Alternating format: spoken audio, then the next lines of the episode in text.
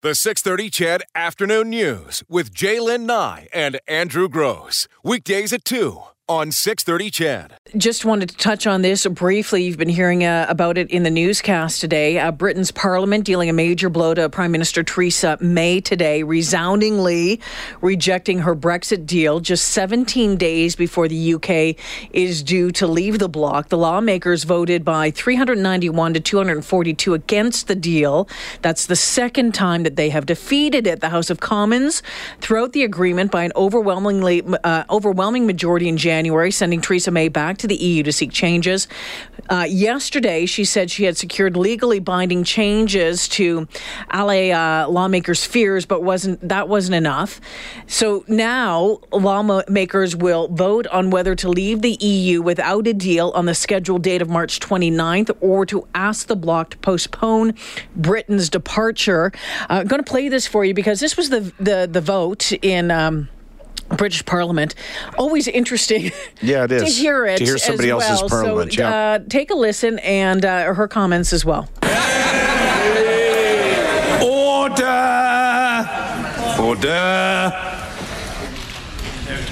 Really big.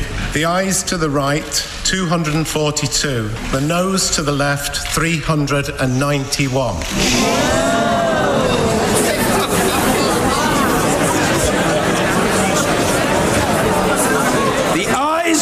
Right, 242. The noes to the left, 391. So the noes have it, the noes have it. Unlock. Order. Point of order, the Prime Minister. Yeah. A point of order, Mr. Speaker, I profoundly regret the decision that this House has taken tonight.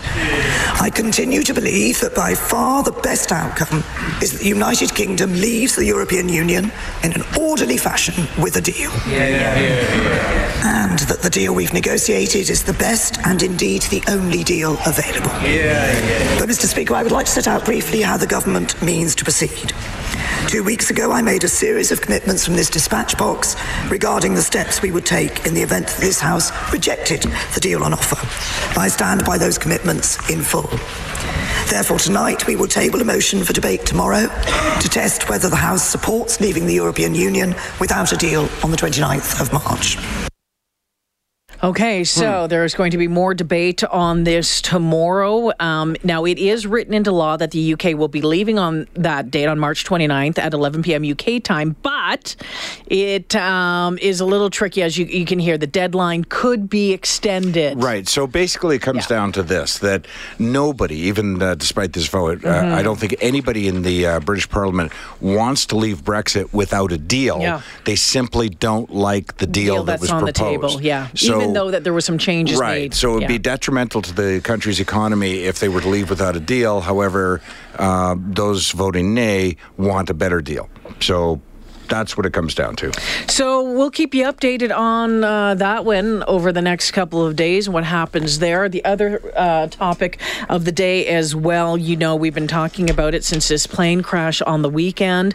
Uh, the transport minister, Marc Garneau, saying the government is in um, information gathering mode and evaluating whether it should ground the country's fleet of Boeing 737 MAX 8 aircraft. Now, Air Canada and WestJet have uh, a combined total of 37 MAX 8s in their fleets right now.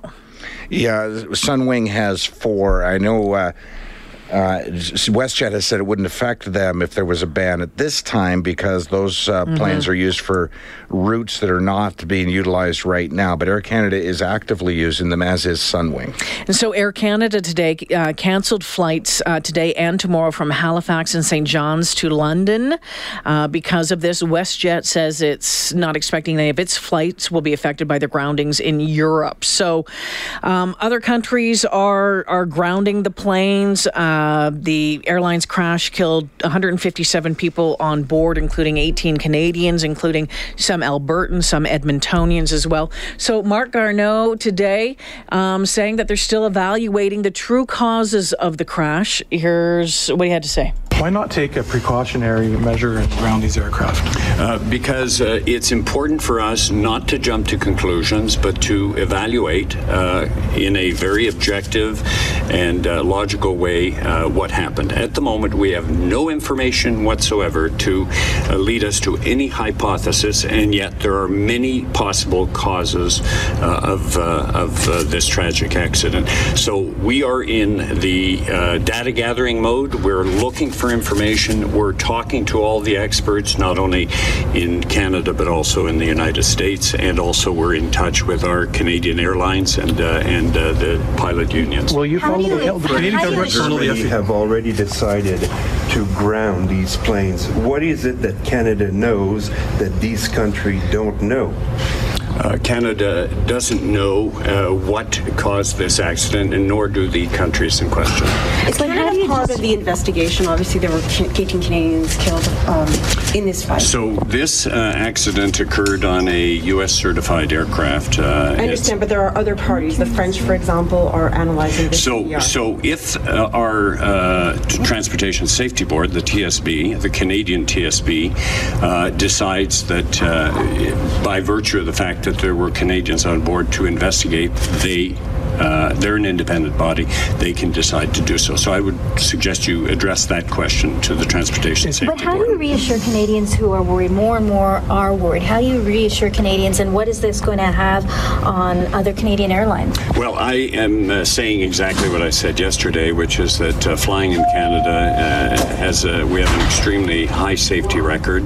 Uh, if you talk to the airlines themselves at the moment, uh, they will tell you the same thing. And the pilots are very well trained. And, you know, people are trying to, at the moment, make the link to the uh, aircraft accident that, occurred uh, with Indonesia with Lion Air, where there was a problem with uh, an angle attack, uh, an angle of attack sensor, and that uh, that was forcing the, the nose down. Um, after that happened, two things happened. One is that additional training was put into place, which all Canadian airlines have, the pilots have received, to know what to do in case such a situation occurred, and it has not occurred in Canada. It has not occurred.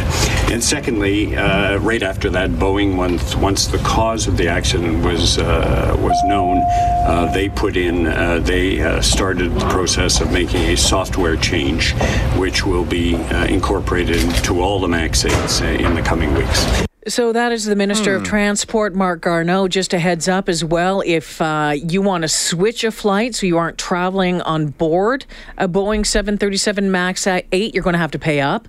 The Flight Centre Travel Agency says Air Canada and WestJet are not waiving flight change or cancellation fees. So Right. you're on your own.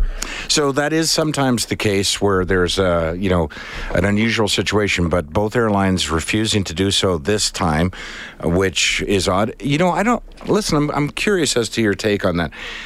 Because there had been two accidents with this particular aircraft, but what I just heard the minister say is that there was two different causes. So, I, I guess that statement's meant to uh, make us feel better about the aircraft. That no, there is not a single cause. That actually doesn't make me feel better. so there's two different yeah, there's causes. Two different causes, yeah. And we don't know, uh, you know, one was what he referred to as an angle of attack. Uh, that's where the plane uh, misreads uh, something, the instrumentation, and it pushes the nose down. Um, in this particular case, witnesses that doesn't suggest it. It has not been suggested that's what happened this time. So t- two separate causes. I don't. I, that really doesn't make me feel better. I think we flew on one of them uh, We did. in January, didn't we? To Jamaica, yeah. Yeah. Uh, Beautiful yeah. aircraft. It, they are. It is a, a beautiful uh, aircraft. Um, And I know Boeing has said that this is their fastest selling aircraft in the history well, of the company. and there's like thousands of them on order right, Right. now. It's it's uh, doing very well. Uh, right now, they're saying it has no reason to pull uh, the plane from the skies. It does not intend to issue any new recommendations about the aircraft to its customers following the crash. Uh, Boeing's technical team is joining American, Israeli, and other aviation experts in the um, investigation. Um, the U.S. Federal Aviation Administration saying that it expects Boeing will soon complete improvements to an automated anti stall system suspected of contributing to the crash of um, that other one in October.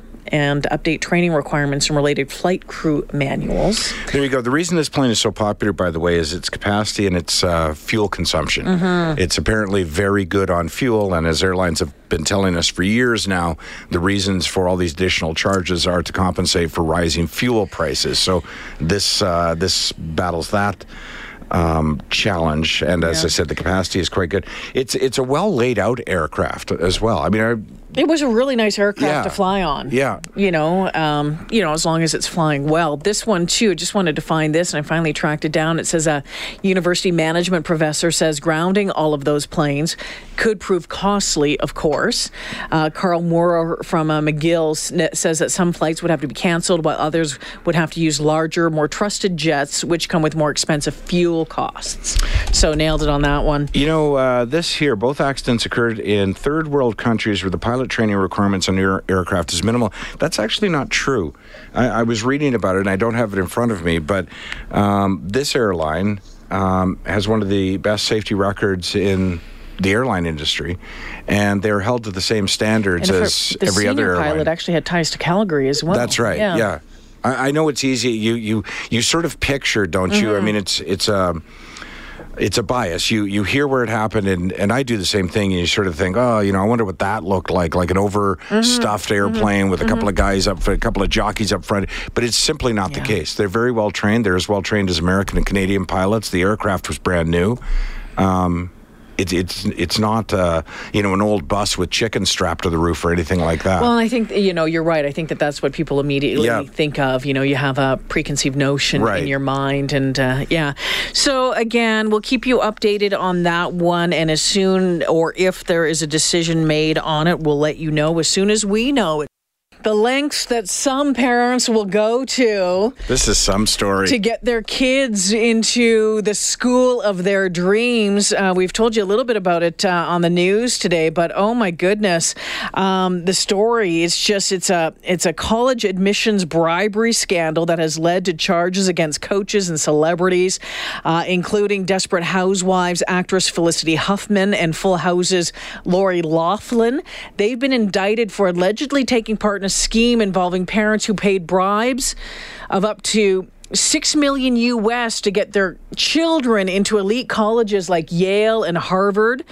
Uh, the racketeering conspiracy charges unveiled today, also naming athletic coach, coaches at a number of different schools. They say some of the coaches accepted bribes in exchange for admitting students as athletes, regardless of their ability. Uh, prosecutors saying parents paid an admissions consultant 25 million from 2011 through 2019 to bribe coaches and administrators to label their children as recruited athletes to boost their chances of getting into schools. Then, fake athletic profiles were created to make students look like strong high school athletes when they actually weren't. yeah, they found a sort of a back door, didn't Yeah. they? Uh, so you know, these individuals, uh, these uh, coaches would certify, as you just heard Jay say, uh, well, they're having outstanding high school careers in sports. Many of them never even Yeah. participated in. It was a Um, coach that blew the whistle on him, a former Yale soccer coach. Uh, he pleaded guilty and helped build the case against all the others. two uh, SAT administrators, one exam proctor, nine coaches at elite schools, one college admin, and 33 parents have been arrested. Um, and as we mentioned, you know, the, the, the two actresses, so Felicity Huffman and, you know, her husband, William H. Macy. Right. So this and Lori uh, Loughlin. Loughlin. Yep. Right. So Felicity Huffman, you might remember from Desperate Housewives, and you would know uh, William Macy. He's Frank on Shameless, Mhm. right? So here's an interesting aside to this story. Yes. So back in January, uh, William Macy was talking to. He was doing a promotional, Mm-hmm. uh, you know, tour. Uh, probably for the uh, Shameless season, and he was asked about his kids. And he talked about, he had no way of knowing that his wife would be slapped in handcuffs by the FBI just a couple of months later. But he was talking about his 18 year old's uh, daughter, 18 year old daughter's college search. And he was saying, Oh, Sophie's uh, his daughter going off to college, but I'm the outlier on this thing, he said. Uh, my wife is in the midst of a thick college application Mhm. process. It's so stressful to her. So whether or not he was setting up his defense, Well, here's the thing he hasn't been charged charged in this. Right. Just she has, although it says the documents say that the two of them, so Loughlin and her husband, agreed to pay bribes totaling a half a million in exchange for having their two daughters designated as recruits to the USC crew team, despite the fact that they did not participate in crew. Um, yeah, uh, in most cases, the students did not know that their admission to the school was contingent on the bribe. So, Would you bribe uh, to get your child into Yale, Harvard, USC? Would well, you I don't do have it? that kind of money. if you had that kind of money? I would like to think that I would try to make sure that they got in on their own. I would like to think that. I don't know why. Why can't we go why back? The, why the need to think? Oh, they have to go to Yale. They have to go to USC. They Well, have to go to Harvard. Listen, let's back up 18 years or 17 years. There's people bribing people to get their kids into the right daycare. So I can see where this, you know, the, these kids now at 18 trying to get into Yale and USC and Harvard and MIT and wherever else. Well, I guess not MIT. I'm not sure big their sports program is. Uh, I'm not shocked by this at all. Well, but whatever happened to the old days where you just built them a library? Yeah. I'm not yeah, I'm not shocked by it. I'm sure if my parents had any sorts of money as a kid, they might have tried to get me into a better school than I went to. You know what? My dad did it the other way around. And I'm not kidding about this. He disowned me. So I could qualify for Oh, so student loans and oh, bursaries. yeah. Yeah. Yeah, no, that was that was an interesting one because my parents had gotten divorced. Hmm. I was qualified for bursaries, but then somehow a couple of years later, under the Ontario Student Assistance Plan, Yep. they came back and had reevaluated some financial statements from somewhere and decided that I had to pay it all back. Yeah, well, I had to pay it all back as well because apparently I was not really constructively disowned. I think was what they said in the letter. You were not constru I don't know. I don't know how Legally? legally. I don't. Do, is there a destructive way to be disowned? I think. But anyway. I, I remember at the time arguing with my parents, like, why can't you get divorced like everybody else? Because you automatically then qualified for a bursary as a child of a single parent. Yeah. But he wrote a letter, and I can't remember how he did it, notarized it, and he disowned me. As someone just texted in and said, "Hmm, rich people bribing rich people." I Haven't heard that before, Cry have me a we? river. The 630 CHED Afternoon News with Jaylen Nye and Andrew Grose. Weekdays at 2 on 630 CHED.